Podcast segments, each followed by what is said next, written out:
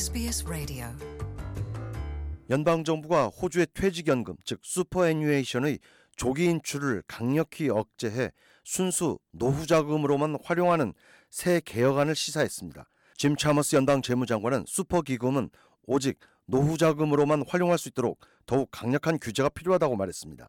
차머스 재무장관은 코로나19 팬데믹 기간 동안 호주 국내적으로 슈퍼기금 360억 달러가 조기 인출됐다면서 슈퍼기금의 조기 인출 규정을 완화한 전임 자유당 연립 정부의 정책은 국가적으로 재앙을 초래할 것이라고 직격탄을 날렸습니다.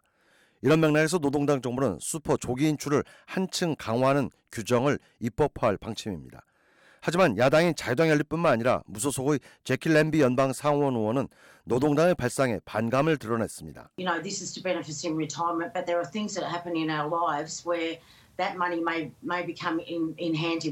제킬 money 연방 상원 의원은 20% of 슈퍼 that 기금은 money just 우리 스스로의 노후 자금이고 기금의 전부이든 going into 20%에 recession. 국한되든 조기 인출이 노후 대책에 효과적일 수도 있다면서 특히 향후 2년여 동안 우리가 만약 불경기에 직면해 재정적 어려움을 겪게 될 경우 좀 더 유연한 정책이 선호될 것이라고 지적했습니다. 앞서 전임 자유당 연립 정부는 슈퍼 조기 인출 규정을 완화하는 한편 고용주의 의무적 분담금의 일부를 슈퍼 계좌에 적립하지 않고 임금으로 전환하는 방안도 검토하면서 큰 논란을 촉발시킨 바 있습니다. 이에 대해 호주의 의무적 슈퍼 제도의 입안자인 폴 키팅 전 연방 총리는 급진적 초선 의원들의 철없는 이념적 발상에 자유당 연립 정부가 끌려가고 있다라고 직격탄을 날렸습니다.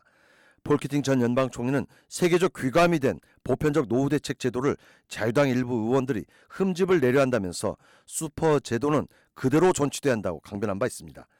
현재 직원 소득의 9.5%로 책정되어 있는 직원 슈퍼에 대한 고용주의 의무적 분담금은 2025년에는 12%까지 상승하게 될 전망입니다.